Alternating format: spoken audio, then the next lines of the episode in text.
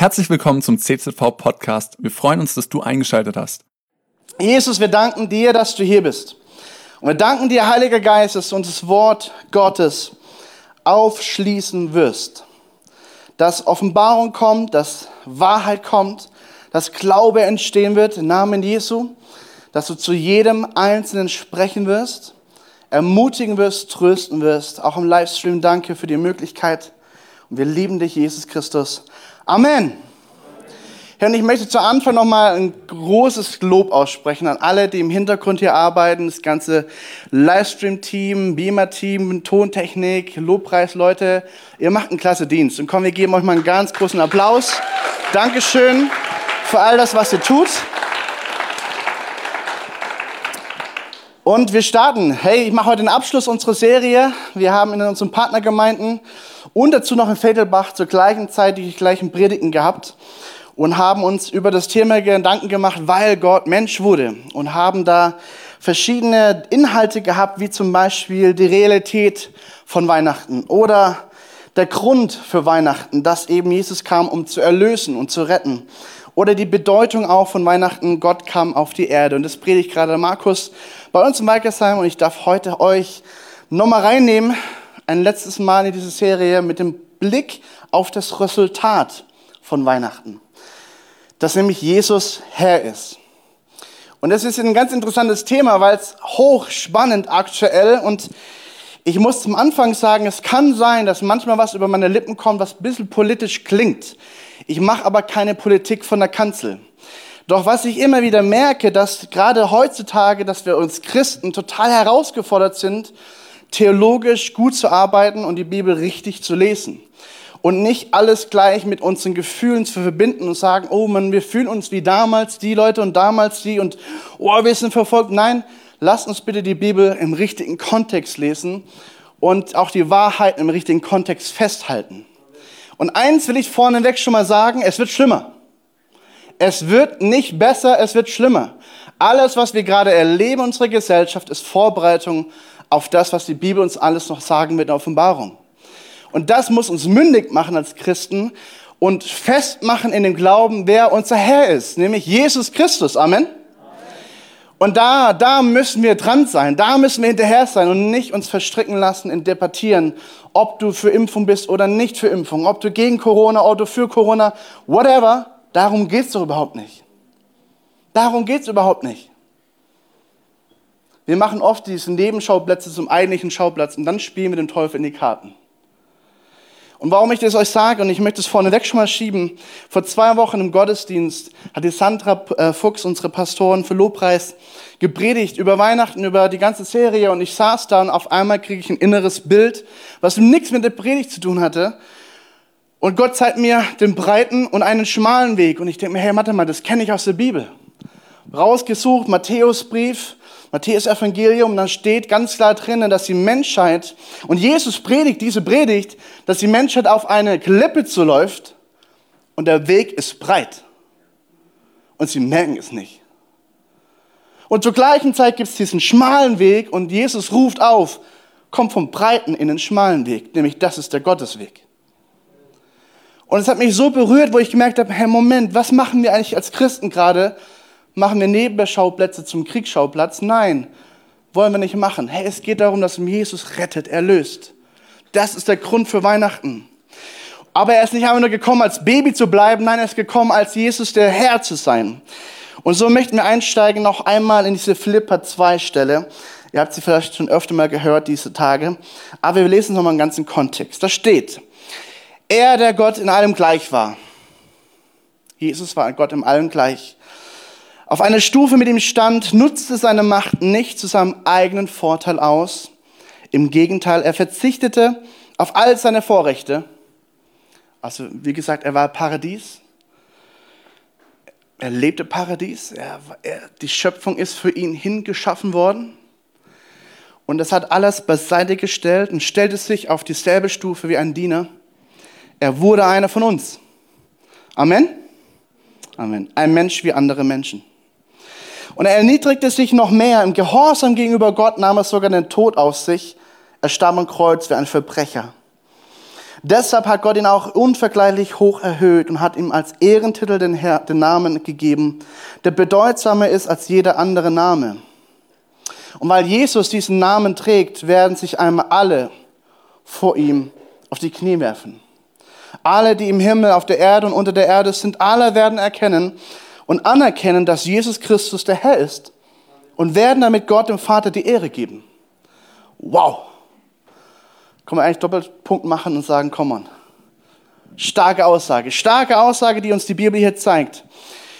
Und ich möchte mal ganz kurz reingucken und gerade die, die, die letzten Verse dieses Abschnittes werden wir uns heute genauer anschauen.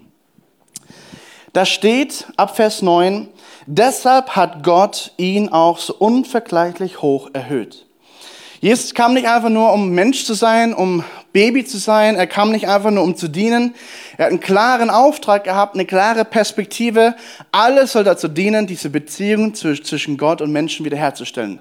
Haben wir oft gehört, haben wir gecheckt. Amen. Richtig? Er ist unvergleichlich hoch erhöht. Er ist nicht irgendjemand. Nein, es ist der Menschensohn. Der erhöhte Christus, von dem die Bibel hier spricht. Gott selber wird Mensch in, in Jesus Christus, 100% Mensch, 100% göttlich. Und deshalb konnte er ohne Schuld und Sünde leben und hat uns diesen Weg gebahnt, den, den wir Rettung nennen. Er hat uns gerettet am Kreuz und er trägt diesen Namen. Und ich habe oft gelesen, dass ich immer dachte, es ist der Name Jesus, der, in den er trägt. Ja, er heißt Jesus, aber er trägt nicht nur diesen Namen Jesus, er trägt auch noch einen ganz anderen Namen. Der Name, dessen er trägt, deswegen werden sich alle beugen. Das werden, werden alle erkennen, wer er wirklich ist. Und da gehen wir gleich drauf ein. Einmal werden sich alle auf die Knie werfen, alle Könige, alle Mächtigen dieser Welt, alle, die viel Geld haben, alle, die die ganzen Regierungen lenken von hinten rum und alle werden sich irgendwann mal beugen müssen. Und das ist die große Wahrheit. Wir gehen auf etwas hinzu, was die Bibel Endzeit äh, nennt. Und Herr, liebe Christen, wir sind schon längst drin. Zeit, dass das Kreuz ankam und Jesus am Kreuz starb und wieder auferstanden ist, dann wurde eingeläutet die Endzeit. Und wir erleben Wehe um Wehe um Wehe, nennt die Bibel Offenbarung das. Und hey, was da alles drinsteht, das wird noch kommen. Teilweise kam es schon, teilweise wird es schlimmer, teilweise wird es chaosmäßiger. Und deswegen, deswegen brauchen wir eine Hoffnung, die wie ein Anker tief in unserem Leben festhält. Hey, wir werden nicht geschont vor, vor Krankheit. Wir werden nicht geschont vor Tod. Wir werden auch nicht verschont werden vor Verfolgung. Dachte mir, dass es leise wird, wenn ich darüber predige. Ja, Verfolgung wird kommen, Leute. Machen wir uns nichts vor. Es gibt genug Christen, die wegen Jesus Christus verfolgt werden und getötet werden. Vielleicht dachtest du, heute wird eine ganz easy Predigt. Nein, nein, es wird in your face. Die Wahrheit. Und dann wirst du merken, die Wahrheit macht frei. Alright? Hey, ich glaube, und es hat mich so ermutigt, Open Doors im November nochmal neu zu hören, einen Vortrag. Selbst im, oh, wo war das? Äh, Afrika oben im Norden, Algerien, eine Riesenerweckung. Warum? Weil ein einzelner Mann muslimische Herkunft sich entschieden hat, ich folge diesem Jesus Christus nach. Er wurde ausgegrenzt, verbannt, rausgeschmissen, sein Name wurde gecancelt, er wird nicht mehr als offizieller Sohn geführt seiner Familie. Das war die Kosten der Nachfolge Jesu. Und er geht raus und sagt, okay Jesus, ich habe mich entschieden, ich mit ganzem Herzen dir nachzufolgen, was ist jetzt? Jesus sagt, geht von Dorf zu Dorf und erzählt die gute Nachricht von mir. Er fängt an, und die Reaktion ist nicht happy, clappy, hey, wir haben auf dich gewartet. Nein, genau das Gegenteil. Er kriegt Erde, Tomaten, alles Mögliche abgeworfen. Das ist die größte Schande, die die Algerier in, der, in dem Dorf oder den Dörfern dort ausdrücken können. Die größte Schande, hey, Fair, du hast dir nichts zu verlieren. Weg mit dir. Und er hört nicht auf, er geht von Dorf zu Dorf zu Dorf. Vor ein paar Wochen, innerhalb von ein paar Wochen bekennen sich fünf Leute, fünf. Und er fragt Gott, was soll ich mit diesen fünf Leuten machen? Was mache ich jetzt? Kein Theologe, kein, kein Pastor, nichts da. Gott sagt, mach eine Kleingruppe. Lehre sie, wer ich bin. Also macht er Jüngerschaft, Kleingruppe. Macht einen Alpha-Kurs, bestellt sich das Ding, macht einen Alpha-Kurs Und interessant, die Taufe kam ganz zum Schluss als Höhepunkt. Wir Europäer sind so geprägt, ja, Taufe kommt noch irgendwann, hack's ab, mach dich, lass dich taufen, fertig.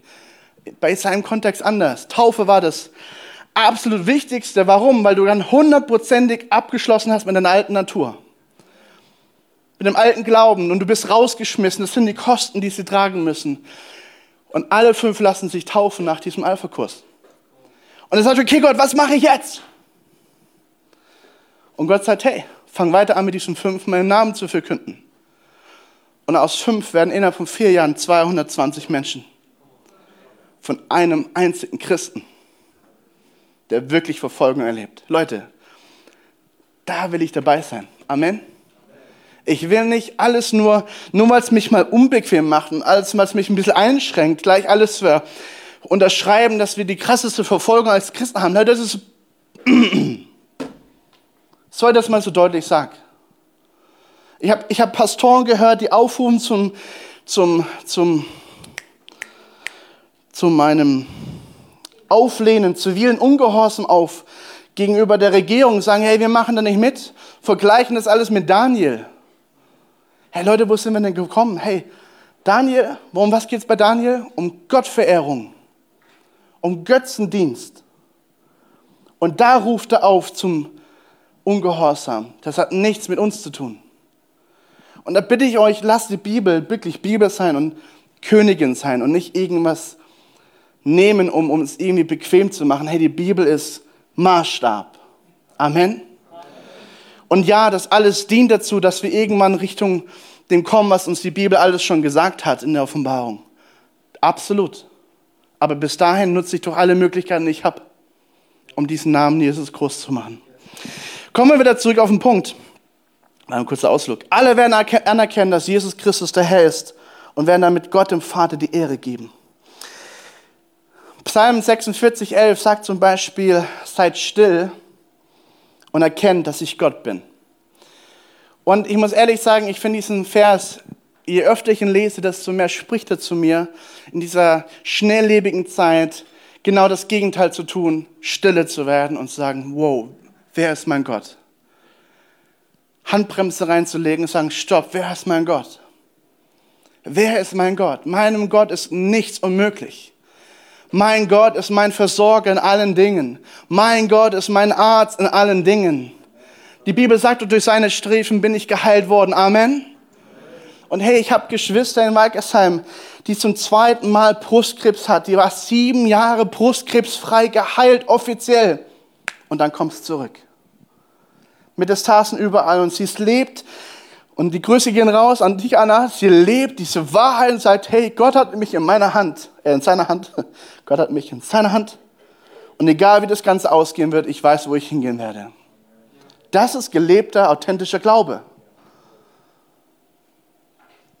Und genau das macht den Unterschied zu Menschen, die Gott nicht kennen dieses lebendige, echte, authentische, mit Leid ringenden Glauben, der uns trotzdem durchträgt. Amen. Und dann liest du von Paulus, der sagt, ich hatte alles. Ich hatte diese Leidmomente, ich bin mehrmals fast umgekommen und trotzdem weiß ich, Gott hat mich in seiner Hand. Er ist trotzdem gut, alle Zeit. Seid still und erkennt, wer Gott ist. Und dann heißt, und dann möchte ich dir einen Satz in dein Herz hineinschreiben und ich hoffe, der bleibt hängen. Jesus ist der einzig wahre, lebendige Gott. Er ist nicht einfach nur Gott. Er ist der einzige Gott, den es überhaupt wirklich gibt. Alle anderen sind nur Götter, die sich versuchen, ihm gleich zu machen, aber es gibt nur einen wahren, wirklich lebendigen Gott. Amen. Und deswegen sagt die Bibel ganz klar, es wird der Tag kommen, wo sich alles beugen wird. Auf dieser Erde, über der Erde und auch unter der Erde. Und hey, liebe Christen, bitte lasst euch nicht ins Boxhorn jagen. Auch wenn teuflische Angriffe kommen, wen hast du denn? Du hast einen lebendig, wahren, echten Gott. Und wenn du den Namen Jesus ausrufst, werden die Dämonen zittern. Lass uns an der Macht festhalten, die wir haben als Christen. In dem Leben, das uns Gott gegeben hat. Alright? Wir haben einen einzig wahren, lebendigen Gott. Und jetzt reden wir mal über diesen Namen, den Jesus bekommen hat oder bekommen wird. Und eigentlich hat er ihn schon lange, aber er wird in diesem Namen auch regieren und wiederkommen. Also wir haben nicht nur einen Gott, den wir sagen, hey, er kam auf diese Erde. Wir haben nicht nur einen Gott, der für uns starb und der auferstanden ist. Wir haben auch einen Gott, der wiederkommen wird. Und wisst ihr was? Dieser Jesus Christus, der wird auf den Wolken kommen. Boom! Ich habe mir manchmal überlegt, okay, wie würde ich denn kommen? So, wenn ich Jesus wäre, keine Ahnung, so Feuerwagen, Trompeten, keine Ahnung. Hey, und die, die, Bibel redet davon, dass es sichtbar wird zu jeder Zeit, zur gleichen Zeit auf der ganzen Welt. Das ist doch mal majestätisch. Bam! Die Bibel redet auch davon, wie ein Dieb in der Nacht wird es passieren. Keiner kann es vorhersagen. Zack, ist er da. Und was ist dann eingeleitet? Dann ist Gerichtszeit eingeleitet, Leute. Geschwister und liebe Leute am Livestream, dann ist Gerichtszeit, dann gibt es nichts mehr mit Gnade, dann kommt Gericht. Ich habe das in letzter Zeit öfter mal erzählt, ich war vor, vor ein paar Wochen in Ansbach unterwegs und wurde geblitzt in der 70er-Zone und da war kein Mensch und ich dachte mir, ich kann Vollgas geben. Habe ich auch gemacht und dann hat die Polizei mich rausgewunken. Und ich, hab, ich musste wirklich 220 Euro zahlen Strafe bei einem Punkt und es tut so richtig doll weh. Aber es hat mir neu gezeigt, ja, das Gericht, ja, es gibt's. Das Gesetzübertretung, ja, die gibt's. Und auch als Pastor, ich sagte, das habe ich auch versucht. Ja, ich bin Pastor und ich bin unterwegs nach Hansbach, um zu predigen. Ja, tut mir leid, aber das müssen blechen. Schade. ja, in manchen Ländern klappt es, dass du das sagst. Ich bin Missionar. Oh, okay, okay. Aber in Deutschland nicht. Da Deutschland übertreten. Verstehst du, so ähnlich wird es laufen. Hey, Jesus wird kommen als der Richter und wir werden unsere ganzen Taten, alles wird aufgedeckt und dann wird, dann wird Kasse gemacht. Dann wird aufgerechnet, aufgezeigt. Und ich liebe diesen Moment, wo die Bibel uns klar macht und es wird der Punkt kommen, du stehst vor dem lebendigen Gott und dann wird Jesus sagen, stopp, ich habe gezahlt. Ich habe gezahlt für diese Person, sie ist mein Sie darf eingehen in den Ewigkeit. Komm on, wie krass ist das denn? Und das ist die große Hoffnung. Dieser Name heißt Kyrios, bedeutet Herr. Dieser Name, den Jesus trägt als Ehrentitel, heißt Herr. Und ich möchte dir mal bitten, dass du als Hausaufgabe nach Hause gehst, deine Bibel schnappst, Offenbarung 1 liest und mir dir vorstellst, wie Jesus hier beschrieben wird als der auferstandene Christus. Und jedes Mal, wenn ich mir diese Passage durchlese, ich kriege Gänsehaut und ich kriege die tiefste Ehrfurcht, die ich nur haben kann, wenn ich mir vorstelle, Jesus erscheint hier mit einer so mächtig leuchtenden Gewand, ein großer fetter Gürtel, der Macht demonstriert, Feuer in den Augen und Johannes, der Apostel der Liebe, der Jesus ja volle Kanne kannte, er schmeißt sich auf die, auf die Erde und sagt, wie bin ich nur Sünder, wie kann ich nur dich anschauen? Hey, wir haben einen ehrfurchtsgebietenden Gott. Amen. oft verpassen wir diesen Punkt. Ein ehrfurchtsgebietenden Gott, der voller Liebe und voller Gnade ist, um so viele nur wie nur möglich mitzunehmen. Denn die Wohnungen sind viele im Himmel. Jesus wird jetzt zum Kyrios. Und was bedeutet jetzt dieser Name? Und ich will es euch ein bisschen aufzeigen. Die Römer zu der damaligen Zeit war die römische Macht eine Besatzungsmacht. Das heißt, Kannst du dir vorstellen, hier kommen plötzlich Soldaten reingelaufen und plötzlich hast du keine Rechte mehr. Und du lebst unter, unter Bedrückung, du lebst unter neuen Gesetzen, die einfach über dich entschieden werden. Zack, und du hast kein Recht mehr, du hast keine Möglichkeiten mehr. Was machst du? Und die Römer, sie haben ihren Kaiser als, als gab es einen Punkt, dass Kaiser ausgerufen wurden als Gottheit. Und dann gab es diesen Moment, wo Christen herausgefordert waren, was mache ich jetzt? Soll ich diesen Kaiser auch ausrufen als meinen Gott oder soll ich nur meinen wahren, lebendigen Gott ausrufen als meinen Gott? Und da würde ich sagen, hey, ziviler Ungehorsam? Ja. Hier ja. Hier ganz klar, ja. Und die Christen haben es gemacht. Die Christen haben sich verweigert, diesen Kaiser als Gott auszurufen und haben dafür bezahlt. Weggeschleppt, Gefangennahme, teilweise tot, teilweise Verbrennen in der Arena. Und jetzt, Leute, lasst uns reden, was sind die Kosten von zivilem Ungehorsam? Daniel, ich habe heute auf der Fahrt her diskutiert mit meiner, meiner Mama, mit meiner Schwester. Daniel, ja, der hat auch aufgerufen. Aber was hat er vorgelebt? Es gab dieses Gesetz, dass er verbietet wurde, dass er seinen Gott anbeten darf. Was macht er? Er öffnet sein Fenster wie immer. Er stellt sich hin, präsentiert sich wie immer, betet laut wie immer und riskiert wie immer, gehört zu werden. Und er wird gehört und er wird verurteilt zum Tode. Und er hat nicht gemurrt. Er hat gesagt, liebe König Nebukadnezar, oder ich glaube, Darius war es, glaube ich, mittlerweile, du bist mein König, ich liebe dich, aber ich werde dich nicht als Gott ausrufen. Dann bring mich in die Löwengrube. Leute, das ist Glaube. Das sind die Kosten von zivilem Ungehorsam. Alright. Römer, Kaiser, Herr. Er wurde als Kyrios, als Herr ausgerufen. Teilweise sogar als Gott. Und genau diesen Titel, den trägt Jesus. Den trägt Jesus, der auferstandene Herr. Und, und nochmal kurz zu erklären, was es bedeutet. Dieser Kyrios, dieser Name Kyrios, die siehst du in deiner Bibel oft als drei oder vier Buchstaben. Vier. Haben wir noch nachlesen müssen. Vier Buchstaben. Dieses Herr wird groß geschrieben mit vier großen Buchstaben bedeutet, es ist der, der, der Kyrios im Griechischen. Und es heißt der Herrscher. Es heißt Regent Nummer eins. Es bedeutet Chef, Boss, absoluter König. Also um, umformuliert Nummer eins. Und hier hat sich der Kaiser aufrufen lassen zu Nummer eins. Und damit hatten die Christen ein Problem. Und jetzt liest du nach, dass Paulus zum Beispiel schreibt an die, an die Gemeinden, hey, betet für eure Regierung und segnet sie. Das ist die Regierung, die gerade ihren Kaiser als Kyrios ausruft. Das ist der Kontext. So. Wann sollen wir beten für unsere Regierung? Zu jeder Zeit. Wann sollen wir sie segnen? Zu jeder Zeit. Verstehst du den Punkt? Das hat Zündstoff gehabt, was Paulus da schreibt.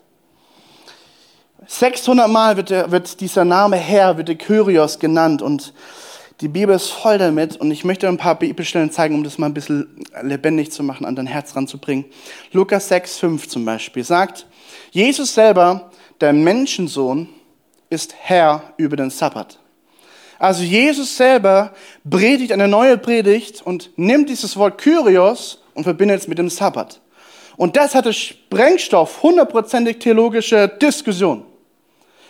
Die Juden sagten, hey, nein, nein, nein, Gott allein, Jahwe ist doch der Herr über Sabbat. Wir sollen den Sabbat heiligen. Und Jesus sagt, stopp, der Herr, der Kyrios ist der Herr über Sabbat. Und hat eigentlich sich selber gemeint. Haben die damals aber nicht verstanden. Und was macht er? Er, sagt auch, hey, wir dürfen essen. Die Jünger durften zum Sabbat essen. Die durften sich Essen sammeln. Also er sprengt die Religiosität. Der Herr, Jesus, macht weiter, Johannes 21. Er sagt zu seinem Jünger, den Jesus besonders liebte, also Johannes, zu Petrus, es ist der Herr. Was ist passiert? Der auferstandene Jesus war weg. Nee, der auferstandene Jesus war noch nicht weg. Stopp. Der auferstandene Jesus war am Ufer.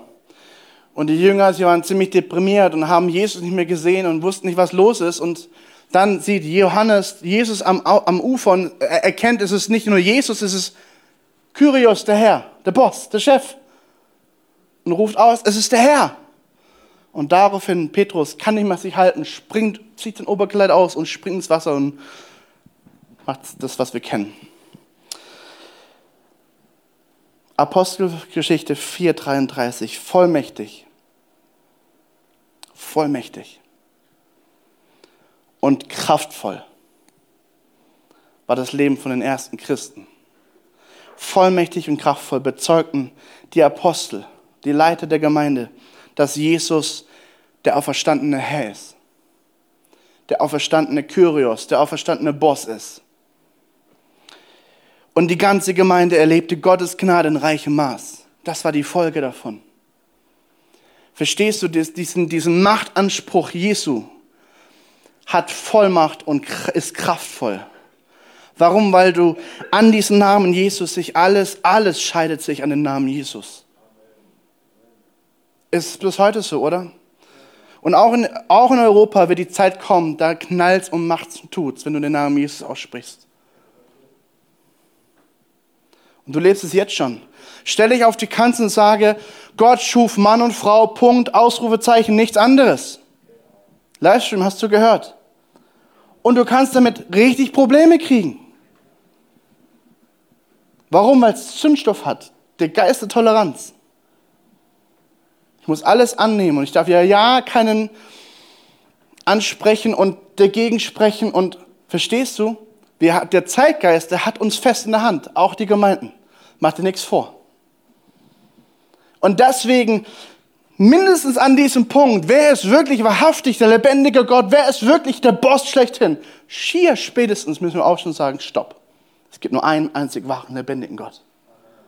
Nur einen einzig wahren Kyrios. Amen. Was ich euch bringe, Vers Kapitel 10, 3, äh, 36, ist die Botschaft, die Gott bereits den Israeliten verkünden ließ. Es ist das Evangelium vom Frieden, durch den, der über alle Menschen Herr ist, Jesus Christus. Auch Judas schreibt, Judas 1,4, vielleicht hast du ihn schon mal gelesen im Brief. In euren Reihen haben sich nämlich Leute eingeschlichen, deren Verurteilung vor langer Zeit in der Schrift angekündigt wurde. Gottlose Menschen, die die Gnade unseres Gottes als Freibrief für ein ausschweifendes Leben missbrauchen und die sich damit vor dem Herr Lossagen der alleinige Herrscher ist. Also was ist passiert? Hier haben sich Menschen unter, äh, eingeschlichen in die Gemeinde und die haben die Gnade Gottes missbraucht und sagte, ja, Gott vergibt doch immer, ich kann doch machen, was ich will. Nein. Kannst du nicht. Denn dann missbrauchst du die Gnade Gottes.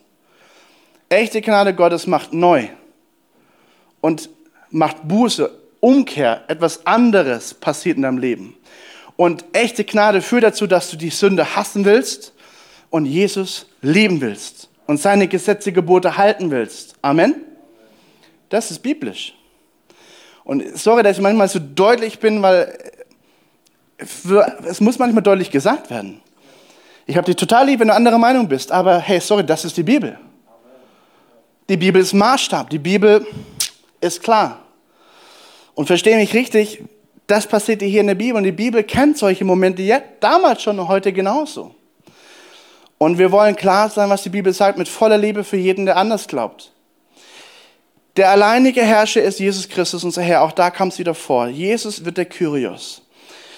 Und äh, was heißt es jetzt? Was heißt es für dich, für mich, wenn Jesus der Kyrios, der Herr ist, der Boss, der Chef, der alleinige, wahre, echte Gott? Wie mache ich das denn alles? Wie erkenne ich denn Jesus als Boss an? Ganz einfache Schritte. Ich erkenne Jesus als Gott an, indem ich an ihn glaube. Einfach an ihn glaube. Und wisst ihr, das finde ich hochinteressant, immer wieder, wenn ich mich damit befasse, wie kompliziert Religion sein kann, wie kompliziert Kirche sein kann, wie viele Religionsrichtungen es gibt. Und es gibt nur einen einzig wahren, lebendigen Gott und er streckt die Hand aus.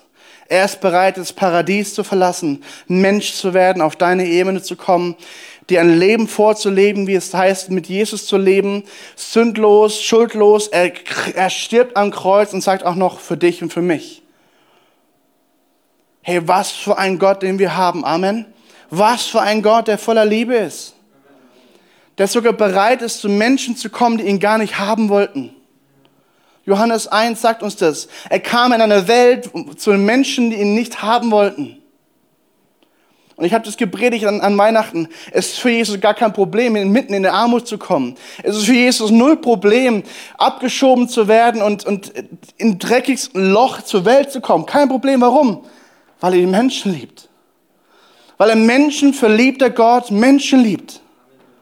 Und das war sein Antrieb. Und stell dir mal seine Perspektive vor, er stirbt am Kreuz und weiß, er ist der, der, der Lösung bringt, er ist der, der Rettung bringt. Und die Menschen verspotten ihn und sagen, wir wollen dich nicht. Und er hat durchgezogen bis zum Schluss. Ich liebe unseren Jesus. Erkenne Jesus an, an den du glaubst.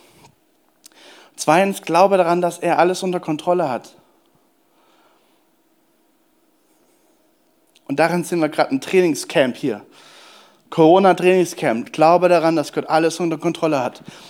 Am Anfang habe ich mich ertappt, dass ich gebetet habe, Herr, die Corona-Pandemie, weg damit im Gebet. Spätestens ein Jahr später habe ich gemerkt, die geht nicht weg.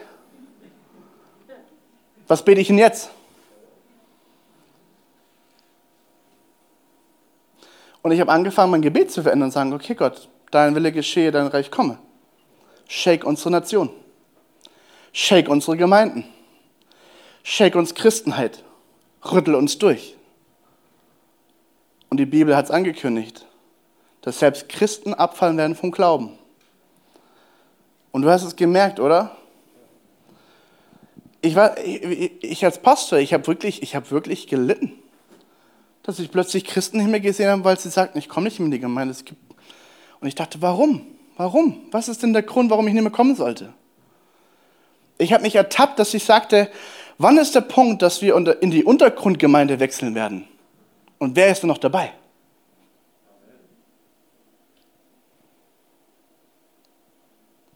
Und ich habe gemerkt, hey, laufen wir vielleicht sogar am voll am falschen Ziel vorbei als Kirchen? Will uns Gott irgendwas sagen, dass wir vielleicht irgendwas anders machen sollten? Und ich habe hab gemerkt, ich muss viel mehr Jüngerschaft in mein Leben reinbringen. Vielleicht ein ganz anderes Thema, aber okay. Jesus hat alles unter Kontrolle. Zu jeder Zeit. Und er hat Corona zugelassen. Er lässt zu, dass eine Anna wieder ähm, Krebs erkrankt. Er lässt zu, dass du vielleicht durch Leid gehen musst. Er lässt zu, dass Dinge passieren, die du nicht planen kannst. Und was machst du dann? Hältst du daran fest, dass ein guter Gott dich trotzdem liebt und dass Gott trotzdem gut ist, obwohl du es gerade Leid erlebst? Vielleicht müssen wir manchmal auch unsere Theologie verändern und sagen, hey, vielleicht bin ich da ein bisschen falsch abgedriftet. Gott ist zu jeder Zeit gut. Alle Zeit ist er gut. Und fang doch mal an zu beten, Herr Jesus, ich vertraue deiner Leiterschaft. Ich vertraue deinen Wegen für mein Leben. Hey, das hat ganz schön Zündstoff. Und du legst dein Leben immer wieder neu auf den Altar Gottes und sagst, okay Gott, was du willst soll geschehen, nicht was ich will.